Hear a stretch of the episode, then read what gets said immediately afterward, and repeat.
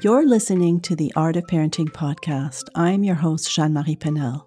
My intention is to share simple tips and tricks that will make a huge difference in your life and home, as well as give you all the support and encouragement you deserve to enhance your parenting experience. I've created a safe place for us to explore the issues and concerns that matter to you, bringing you clarity and solution with Q and A sessions and inspirational conversation with world-renowned experts in a variety of fields. I'm a firm believer that parenting was never meant to be done alone, and I'm here to debunk the general consensus that it has to be hard. A warm welcome to you, and thanks for tuning in. Hello and welcome back to The Art of Parenting. This is your host, Jeanne-Marie Penel, and today I have a dear friend and colleague, Lorena Seidel. Uh, Lorena and I have met online, we've collaborated on projects, we've had a lot of virtual Zoom tea time uh, to share what we're doing. And so I wanted to bring her on so she could share with all of you the work uh, that she is doing with parents. So Lorena, thank you for being here today and making the time to be on The Art of Parenting. Oh my goodness, thank you for having me. It's such a pleasure and an honor to be with you and with and with your community. I'm super excited. Yes. Yeah, so I always like to start with having my guests define what the art of parenting means to them. Ooh, that's that's a good one. Well, I think that for me, it has been evolving, uh, you know, my idea of the art of parenting. But I think that I've arrived to this place where the art of parenting for me right now is breaking decades of conditioning and generational patterns that hold us back from being the mom or the parent that we want to be. So I I believe that one generation of emotionally intelligent parents will be able to raise this amazing new generation of humans who can finally heal humanity. So that's what I've been thinking when it comes to the art of parenting these days. Yes, and that's beautiful. What a, what a big task, right? To to heal to heal generations before us, so that we can evolve as parents, and our children can evolve as parents. So, before we get uh, going into our conversation, I would love if you would share with our listeners a little bit of your background and how you came to do the work that you're doing today. Yes. Oh.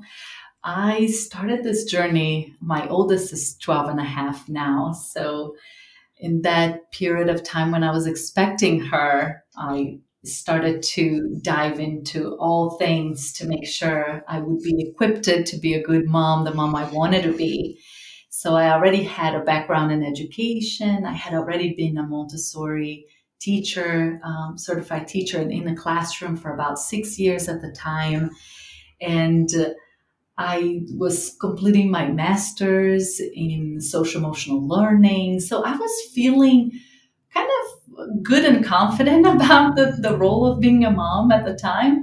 I felt like I, I had uh, a lot of the, in theory, I had a, a lot of knowledge and some experience with those years in the classroom. Um, I was teaching the primary ages, so they were, you know, three to six. And uh, I, you know, became a mom, and I remember coming home with that precious baby. We left the hospital. I'm sitting on the back seat, and my husband is driving fifteen miles an hour. I'm sure that a lot of parents remember that moment. And I was thinking, I have this most precious cargo with me. And it just, I was just so filled with love and reverence and respect and honor for this baby, right? And then a couple of years go goes by, right? We fast forward two years, and I had already had my second. They were only eighteen months apart. And so two years after I brought home that baby, I realized that there I was. I was raising my voice. I was threatening. I was doing a timeout. I was trying to punish that, you know, two-year-old. And of course, I was, you know, tired with all the demands of the newborn that I had and the nursing and the lack of sleep. And then, of course, the two-year-old is approaching that terrific twos and started to talk back and say no, want to hurt the baby. And all of a sudden, that moment for me was, you know, it hit me, and I realized that, wait a second, what happened here? How did I go from that love and reverence, respect to this? And all of a sudden, I realized I was becoming the parent that I promised myself I wouldn't be. I think that my story even goes back, way back when I was a child, and I grew up in a very emotionally un, unintelligent uh, family. So an emotionally unintelligent family, and raised in Brazil, South Brazil, with a lot of the the shaming and the blaming, a lot of punishments, uh, and just, you know, just a lot of, uh, um, you know, spanking and, you know, many other things. And uh, I I really made that vow that I wouldn't replicate that. And then I realized that it was just much bigger than my willpower, just me wanting to be a good mom. That wasn't really enough, that I had been programmed, and I had the, this default mode that was just so easy for me to go there in the heat of the moment. So that got me to this, just got me fired up to figure it out, a way to crack the code and rewire myself or figure out what I needed to do to become the mom I wanted to be.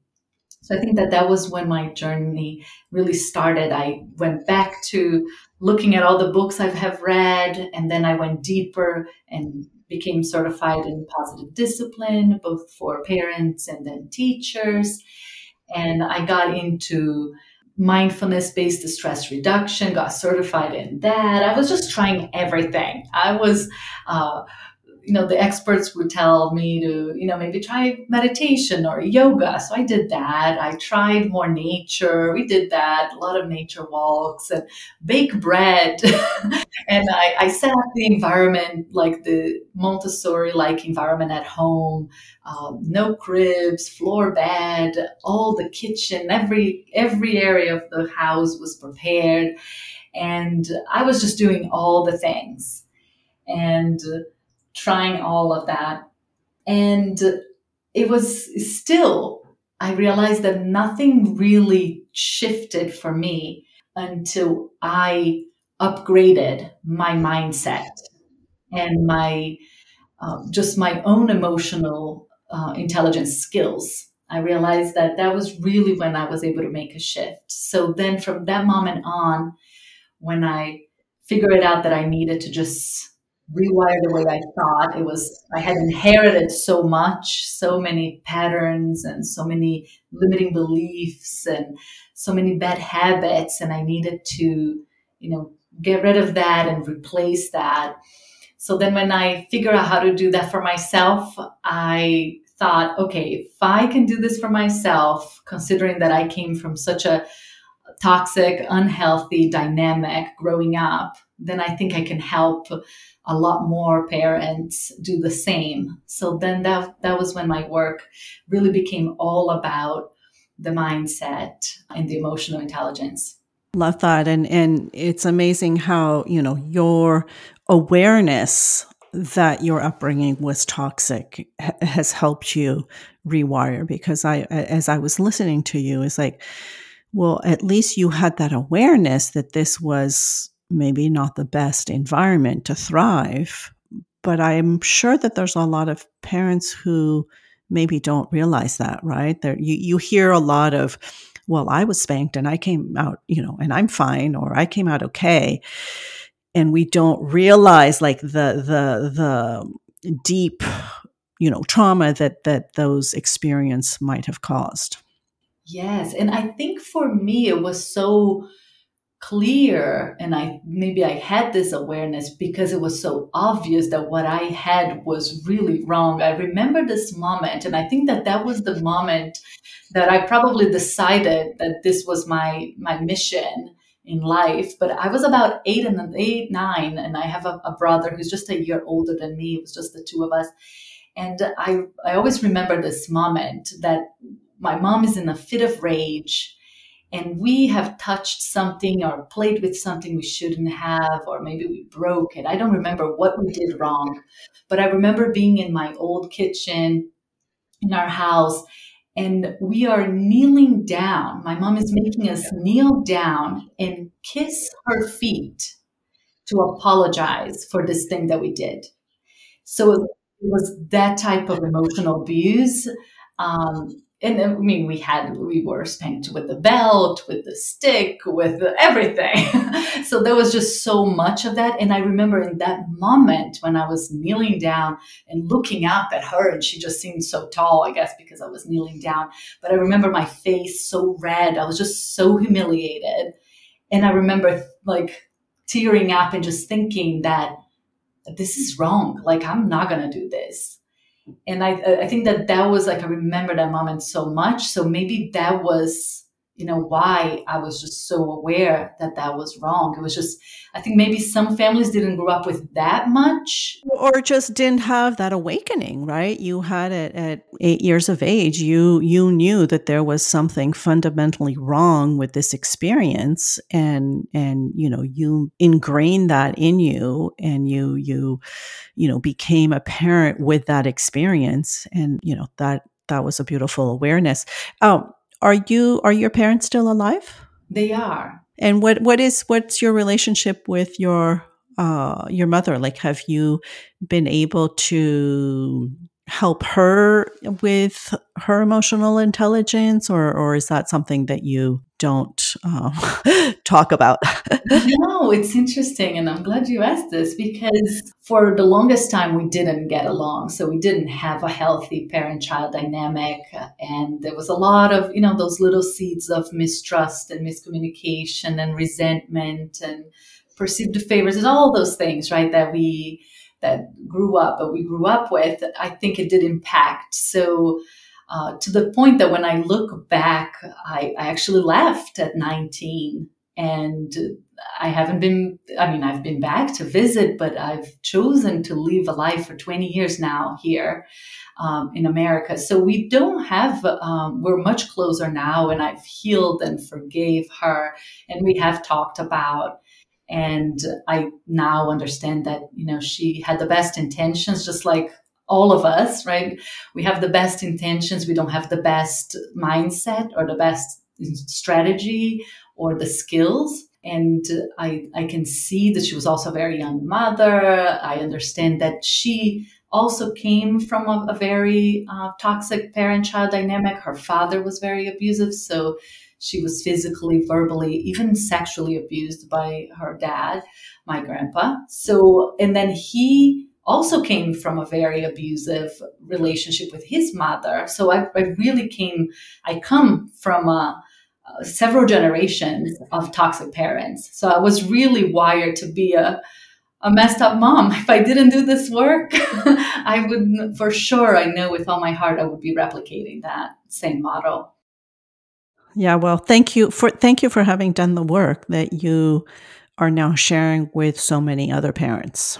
Uh, Because I think, you know, a lot of the kind of parenting experts I talk to on the show is oftentimes it comes from a personal experience, you know, where we realize like when I, when I learn to do something better, I mean, it, for, for me, for example, having learned about Montessori, I realized like, oh my gosh, why, why was this information hidden from me? Like, I need to share this with the world.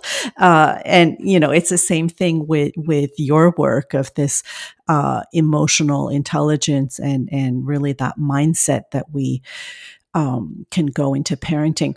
Now, I, I'd love if you could share a little bit about this idea of mindset, because I think that this is a word that is used, you know, generously these days. But when it comes to parenting, like, what does that really mean to you to to change our mindset uh, as a parent?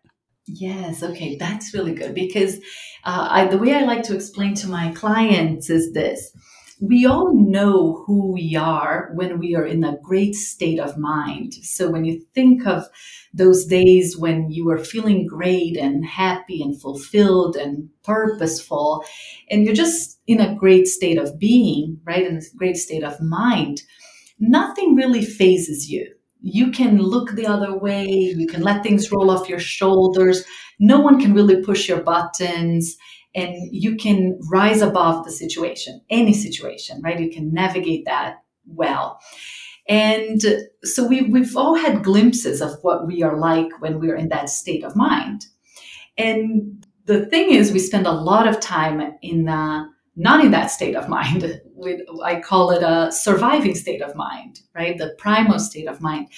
So when we think of mindset, is really... Uh, understanding that it doesn't really matter. We hear so much when it comes to parenting. I've read all the books, right? Hundreds of them. I went to the talks and I've taken the classes. I got all these certifications and experience and classroom years and all of that. And what I learned is that all of these things are wonderful, and the resources that we get and the things we read from all the experts, they are super informational, they are very inspirational, they're motivational, but they're not transformational. Because in the heat of the moment, we will default to our beliefs, those beliefs that we developed when we were young in the first seven years of life, right? That are still running our lives. So mindset is really being able to reshape those beliefs and look at all these limiting beliefs, right? Of course, we have hundreds, thousands, millions of beliefs that we acquired in the course of our lives. And some are positive, they're great beliefs, but a lot of them, most of them are limiting beliefs. They're beliefs that hold us back from who we want to be or what we want. So when we can flip these beliefs, right, work on that mindset, uh, the research tells us that that is really eighty percent of our future success will come from right in between our ears. It's our mindset and our emotional intelligence. So what I've noticed is that I knew in, in I had all these strategies, right? You you and I both have the, the positive discipline background, and they are fantastic strategies. And uh, I could have them all printed out and on my refrigerator, and like what to ask instead of tell and all the things. But in the heat of the moment, I couldn't access them. My brain, you know, I just wouldn't be in the state of mind I needed to be to be able to use the strategies and to be able to coach my child and to be able to connect, communicate with love, to be, to stay in that kind and firm. So none of the stuff that I was getting from all these different things I've tried, right? The mindfulness, the positive discipline, the Montessori stuff, the, uh, you know, lifestyle, uh, all the things I was trying to do. It, I noticed that they, they never really worked until I changed the way I thought, the, my beliefs. And that's, for me, what this mindset work is all about. So so when you say change your belief, what are you changing it to, though? Because you, you know, what was the belief that you went from, and, and what did you change it to? Mm-hmm. So we have all these, imagine that, like our children right now, right? We're parenting them, and every single day we are making decisions about ourselves, about others, and about the world, right? And based on these decisions about ourselves, others, and the world, we decide if we can, if we have to thrive, or if we have to survive, or if we can thrive. So little things that we do, and of course it was done to us, right? That we may not even remember. But for example, let's say our two-year-olds, they put their shoes on by themselves. And then we look at them and say, oh, honey, that's on the wrong foot. They are getting a message, right? Uh, that maybe they didn't do it right, that maybe they are not good, maybe they didn't meet our expectations, or somehow they fail, right? Or they were wrong. And those little moments, right, it, they we internalize these things. and we develop beliefs around around these experiences, right? About ourselves, about our parents, about the the world around us. So as you can imagine, right? Like maybe, for example, our kids are cooking with us or baking with us, and they make the cookies, but we go and reshape the cookies uh, because they maybe didn't space them out right on the baking sheet, or we wanted things to look more round. But they they noticed that. They just saw us reshaping what the work that they just did. And they may see that as, oh, she didn't like what I did, or what I did wasn't good enough, and it didn't meet her expectation again, right? So then that not good enough belief starts there, that I'm not capable, I can't do it. So we have, you know, millions of these limiting beliefs. So the work for me was to look, take a really good look at what was causing me. Why would all of those limiting beliefs and bad habits and patterns, right, how they were now impacting the way that I act and react and interact with my kids. So uh, that was the work for me, to look and see what is the belief here. So for example, uh, if the kids are uh, making a mess, or they are not listening, or they things are chaotic, I may start to think that, ah, oh, this is a lot. They're all over the place. Nobody listens to me. They're walking all over me. Then I start feeling maybe disrespected, or maybe I feel frustrated. I feel stressed. I feel angry. And then it triggers a belief. I started developing a belief, right, that I couldn't speak to my parents like that. I couldn't, I wouldn't dare to do something like that. Uh, I would have already gotten a punishment by now. And you, now all of a sudden, you decided that I'm going to lay down the law here, because this is unacceptable. This is disrespectful. This shouldn't be happening this way, right? But it's all coming from these beliefs that we grew up with, right? So we, now these moments are triggering. So all of a sudden, I start thinking they need more discipline. I need to do something about it. I'm going to take something away, or I'm going to threaten them, and or I'm going to yell, right? So that is the the yelling and us threatening or punishing or whatever it is that we do really comes from those beliefs and patterns and bad habits that we've inherited. Does that make right, sense? Right. No, it does make sense. I was trying to to have like this understanding of what you're shifting from. So, so you know, you were saying maybe you had a belief that, you know, a, as a parent, you needed to have more respect or discipline more, right? That was kind of a belief. So what you worked on is transforming that so that you could see more what the child needs, what the what the importance of connection of and, and so forth. Am I correct? Yes. Okay.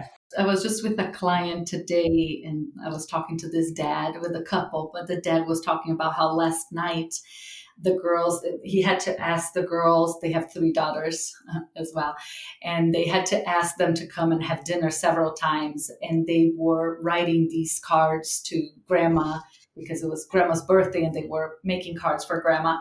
And and then I asked, so then what happened? And he said, well, I got upset. And then um, I, you know, I was a little bit, you know, just firmer with them.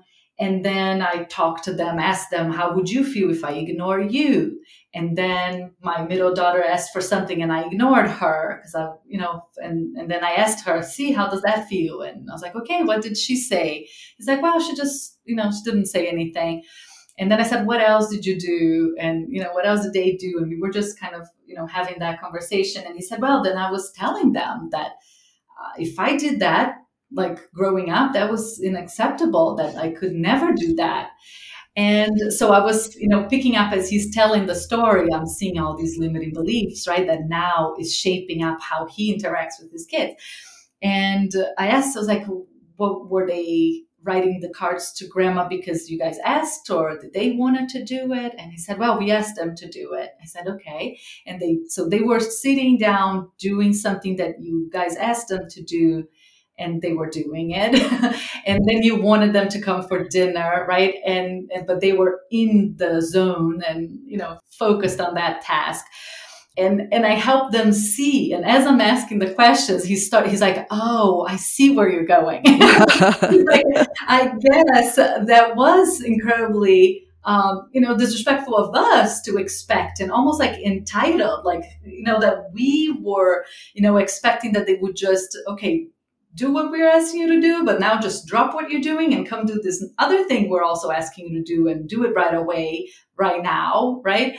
Um, so he got it. He's like, oh, okay, I guess I could have, you know, validated. So once you, you right then in that moment, as I was asking these questions of him and trying to guide him to, to see it, he saw the limiting belief, right? And he's like, and then he was able to, he's like, ah, oh, and he could flip it. He's like, the problem wasn't that they didn't come when I asked. The problem wasn't that they were still making the cards. The problem was that I was expecting them to listen to me right away and to do as they are told right away and to never, in the in making me repeat myself five times was, I took it personally. I felt disrespected. So he was able to see. And then I asked him, so what could you have done, right? And he's like, wow, I could have validated that they were doing a great job with the cards.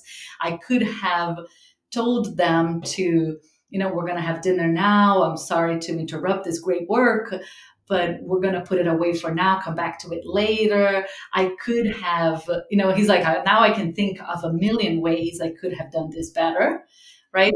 And he's like, but from that mindset, I couldn't think of anything better than lecturing them and trying to make them suffer for what they've done. Right, right. And to me, I mean, from from the, the what you've just shared, the story is, you know, I think we know when when you were asking this dad, he knew, you know, better alternatives. But like you were explaining earlier, when we're in that, maybe that state where we've been triggered, where, where, you know, we feel that we have the right to impose what, what needs to happen, right? We don't, uh, we, we're not in touch with the more appropriate ways of interacting. Yes. So for me, it sounds like it's really about always taking a pause to be able to kind of tune in to how we really do want to show up. Yes. And I think that the for me, the mindset was the the piece that was missing, right? Some some people may have a, a great mindset and they're lacking strategies, right? They all they know is the, the common parenting tools in America, which are yelling, shaming, blaming, threatening, bribing, rewarding, punishments, all of that, right? So when that's all they know, even if you have a great state of mind, you still need better strategies.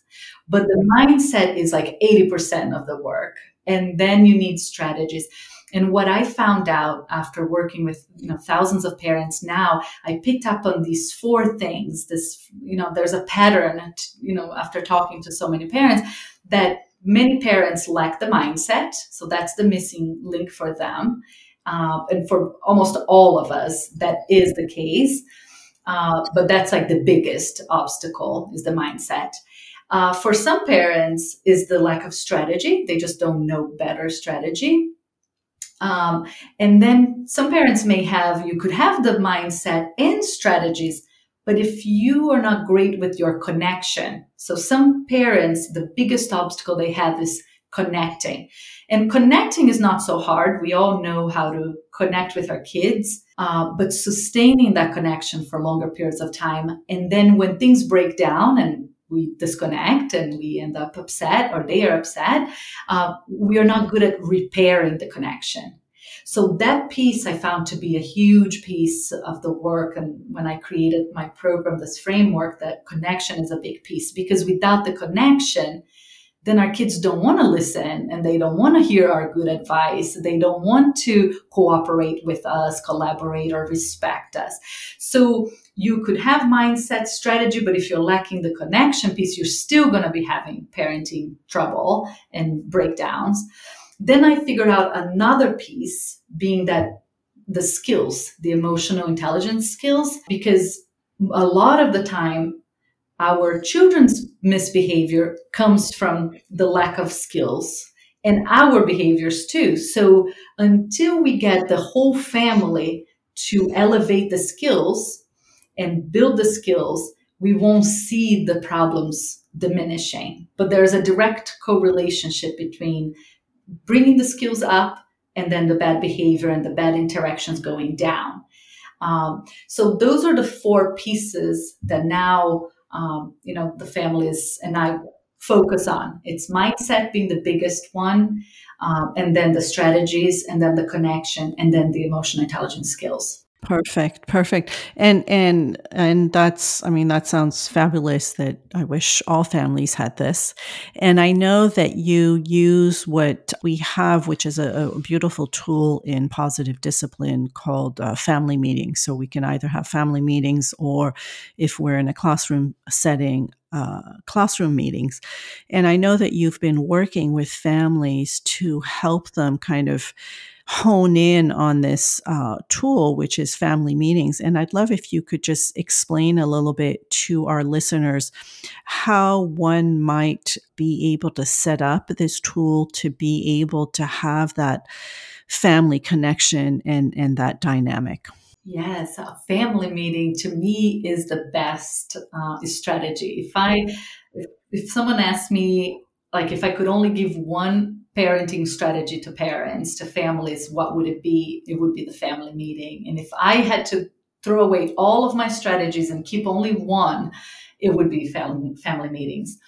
The reason for family meeting, I think it's it's it's really one of the biggest, um, I guess, misconceptions that we have as parents uh, when we start out this journey, and, and mostly even, you know, the mothers, I would say, we do a lot of this work, this parenting work. We typically, and of course, there are different dynamics, and some, you know, there's some amazing, you know, primary caregivers who are, you know, the fathers, uh, but typically, you know, one parent will read the books and go to the talks, make notes, have every intention to implement. And they become, they start to become really aware of everything that could be better about the family dynamic. But that awareness lives in the mind of that one parent. And then all that knowledge, the great stuff they read and the talks they went to, all of that also lives in the mind of this one parent. And then this parent also learns all the implementation steps, everything that they should be doing differently. And again, all of that implementation is in the mind of this mother or dad. And our families are really bad mind readers. So yes, and life is happening and we're not the best communicators and our families are not mind readers. So that combination can be can be hard because most of the time our families are not even aware of what's wrong, right? Sometimes maybe your partner doesn't even think that there's a problem with the amount of screen time the kids are getting. Maybe your grade school child comes home from school and eats all the snacks in the pantry, leaves all the wrappers around the house, but they don't see anything wrong with that. Like, that was delicious and I had a great time. Like, I don't see anything wrong with that. And then your preteen or teenager, she doesn't think she has an attitude issue. You see all these things and you, you know, know what could be different, but nobody's going to fix what they don't think it's broken. So your family is really not working with you. You're working alone. And often we are, we're not all in one team. We are working against it. It's us against the kids, kids against us, even some partners. We are stepping on each other's toes. We're not on the same page. We are undermining each other. So we're really not working together. So the family meeting is really this beautiful thing that creates the opportunity for a shared vision. So I talk a lot about that, like uh, the shared vision being one big piece. Our families don't really, uh, we don't communicate what we really dream about. So for example, I have moms that tell me how they hate the dinner time. that that's like an awful time of the day. It's so stressful. They are cooking sometimes, you know, two to three different meals. They're the only ones doing everything. They are already tired from, you know, the whole day. Um, and then they have to call the kids. And when they finally come, they don't even like what they made. And then they are bribing the kids to take one more bite, threatening them that they won't get dessert if they don't finish. And the, the energy, the mood in the house is just the, the negative, you know, that negative dynamic is all over.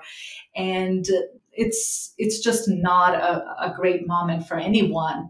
And then everybody gets up, and then the, you know, this parent is cleaning everything by themselves, often after bedtimes too, having to do the dishes. And so, you know, moms tell me this all the time, parents tell me this all the time. And I often ask them, but have you shared your dream? What is it that you envision? How would you like it to go? And then they start, they don't even know. They are like, ah, oh, I guess, you know, and as I, I ask them a little bit more, they start pouring out all of that they wish would happen instead. So they tell me, oh, I wish everybody would help out and we would cook together. Maybe we turn the music on and we all dance in the kitchen. I envision us having a great time. And then, you know, everybody's helping out. Someone is setting the table. Someone is, you know, my my toddler can clip flowers, put it in a vase because we are a Montessori, you know, inspired family. Um, we, you know, everything is accessible, so they are part of the the process. I envision that we're having, you know, a, a great conversation, maybe sharing gratitudes. Maybe we have a candle that we light up. Maybe there's some sort of a ritual, a little blessing or a song. And all of a sudden they are telling me all these things. And and then we all clean up together. We turn the music on, and in five minutes we get the kitchen cleared out. And And we have a great, it's just a joyful moment. So I say, okay, that's beautiful. That's a great vision. Have you shared with your family yet? Uh-huh. Right? That's the trick, right? It's living in your mind. So you have to share. So that's one thing I, I ask, you know, parents to do. Just go and dream together, right? What would be the perfect dinner? What would be the perfect morning or bedtime routine, the perfect weekend, right? Share the vision, all of dream together. So once you have the shared vision, then it's easier to get everybody's buy-in. Now everybody is on the same page and they're like, oh, I see what mom is trying to do here. This is what she's envisioning. We can get on board with this. We can help out. Like, this sounds fun. And um, it's exactly, I was going to say, and it sounds way more fun than what they've been experiencing. It's way so. more fun, right? Upgrade. You know, I always tell parents, like, we got to upgrade our parenting, upgrade the lifestyle, upgrade the dynamic. And then the family meeting also gives an opportunity for you to brainstorm solutions together and strategize, plan together, uh, you know, motivate each other, inspire each other, and keep each other accountable, right? So when I talk about family meeting, I tell parents, if they notice, uh, this is a really easy concept for the kids. Parents think, I'm so afraid of family meetings. I, my kids are not going to do this. They're not going to like it. Or, and I say, well, your kids are having meetings every single day in school, from, you know, pre-K through high school. There is some sort of checking in points. It could be a circle time, a classroom meeting, but they are used to this, right? So the kids, they would be fine. Uh, and if we think about in our jobs, if we work outside, uh, organizations, corporations, they are used to having meetings, even if we have a, a love-hate relationship with meetings because they could be incredibly boring or unproductive at times. But nothing really happens without people coming together with their minds to strategize and plan, brainstorm, all of that. And if you think of any activist group or organization, religious group, everybody meets, right? They meet every Sunday, or, you know, there's always a meeting. And even sports teams, like if your kids are playing soccer, they will have a little meeting before the game to pump everybody up, to go over the strategies. And then after the games, the sports teams will get together again to review the tape and see what worked, what didn't, celebrate the wins, troubleshoot the, you know, whatever didn't work. So it's all over, but we are the only segment of society who doesn't have this habit of daily or weekly meetings. So no wonder that we are not, you know, getting along and that we are stuck in frustration and disconnection, fights and yelling, right? We're not uh, taking the time to work together. So you wanted me to help them kind of set up their meeting. So I would keep it really simple. And you could start with just this sharing of a vision, right? And vision together. But if you want to have a little bit of structure, I always say to start the meeting on a good note. So I typically help families. I facilitate these meetings uh, with the families via Zoom or in person if they're locally. Um, and we pass around an item and they do a round of gratitude. It could be, you know, there's different exercises that we can do to start out that meeting on a positive note. And then we do in, you know, the next step is to work through some challenge or some issue and brainstorm together or role play.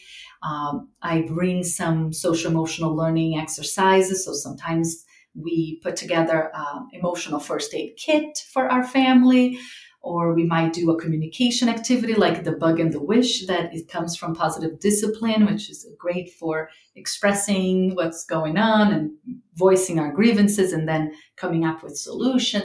So we do something in the middle of the meeting and then we end the meeting on a positive note again. So uh, maybe we talk about what we're going to do together as a family or how we're going to celebrate this meeting, or some families do a group hug, or they have, you know, they, they take a, like a spirit animal card at the end. They decided that's how they want to end. Some families will do a little um, E F T, a little tapping, or some sort of a med- something that ends on a high note, on a good note. Um, so that would be the structure for a very simple meeting. But of course, you know, you can get more, more elaborate and, you know, facilitate some of these social emotional learning exercises that will be equipping the kids and coaching them and elevating their, their skills with every meeting. So it could be every day or every week. Can you imagine, like at the, in the course of a year, like you could have, you know, had fifty-two meetings. That's fifty. If you do it every week, it's fifty-two opportunities to connect, to come together, to communicate better. All of that. So, and build the skills, right? fifty-two times. Some families get into the, with the, which is the best habit, is to have it every day, just very short, five minutes, uh, but come together every day, just like in a classroom they do every single day. Um, so imagine three hundred sixty-five opportunities to repair, to heal, all of it. And and what I love about, you know, family meetings or classroom meetings, because I, I used to do them in my classroom, Uh, it's just that the fact that children feel seen and heard, right? That their their issues are important as well. It's not these, you know, these family meetings are not just for the parents to impose their, you know, their request or anything. This is really about, you know, coming together as a community, as a a real full entity, and and I just think it's very powerful. So, yes. You know, definitely. And that you touched on something really great, because some parents ruin the idea of family meeting because they make it about uh, talking about all the things that are wrong and lecturing the kids. And then it becomes like the kids are like, I don't want a family meeting. Of course not. Of course not. Yeah. And I remember actually uh, Jane Nelson, so the, the author of all the positive discipline books, talking about how when you're first establishing them, you know, maybe the first two are just about planning something fun, like so that the children understand that this is about, you know, creating something together. So whether it's, you know, a picnic in the park or a birthday party that's coming up, it's about using this time to plan something. And then you can bring on, you know, whatever issue is going on and such, and, and using, you know, what we call the, the family meeting agenda. So during the week, if there is an issue that comes up, we can offer to just put it on the agenda so the child feels again seen and heard, and they're, they're, they know that their issue is going to be talked about um, at the next family meeting. So very powerful tool. Thank you for sharing that, Lorena.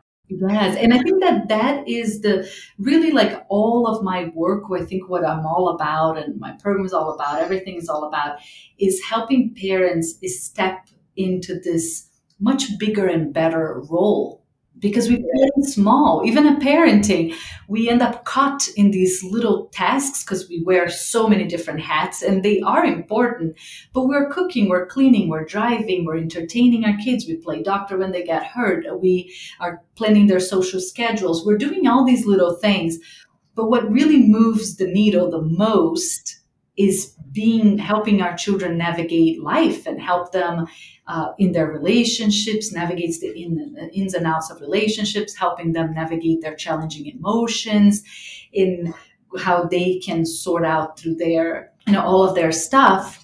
And uh, I think that really being our kids' social-emotional coach is the bigger and best role we're going to ever play as parents.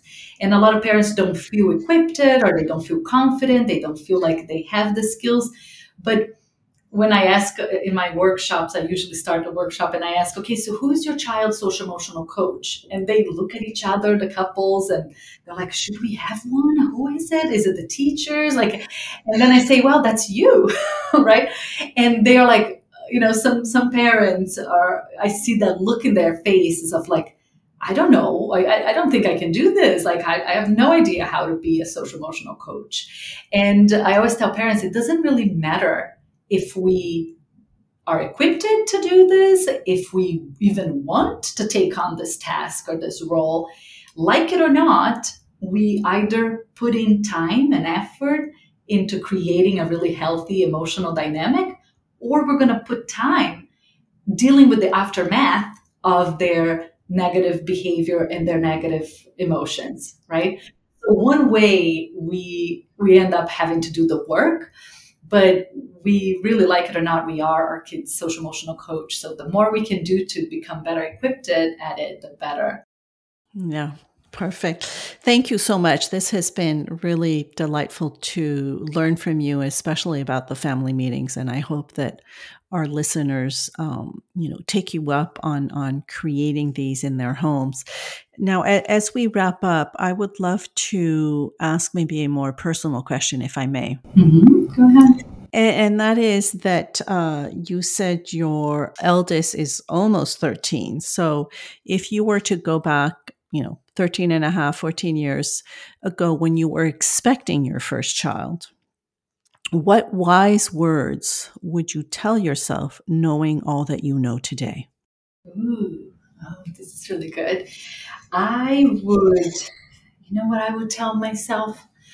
I think I would tell myself that I needed to do this, you know, deeper dive and look at myself and do this process of forgiving and understanding, you know, all of the, the past and get into that work faster and quicker. And that I would probably tell myself, don't spend weeks researching strollers, because I did that. I remember spending so many days reading stroller reviews and planning my, you know, list for my registry and uh, preparing for the birth, which was, you know, a one-day event, which is great to do.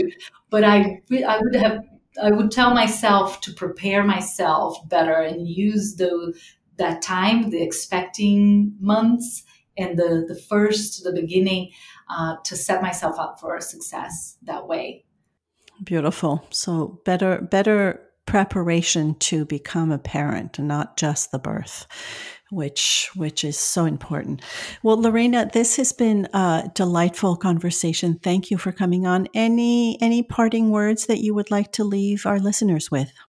Uh, yeah, let me think. I I think I would, if anybody can can go with one thing, is that this idea that it's so possible to parent without causing so much emotional harm.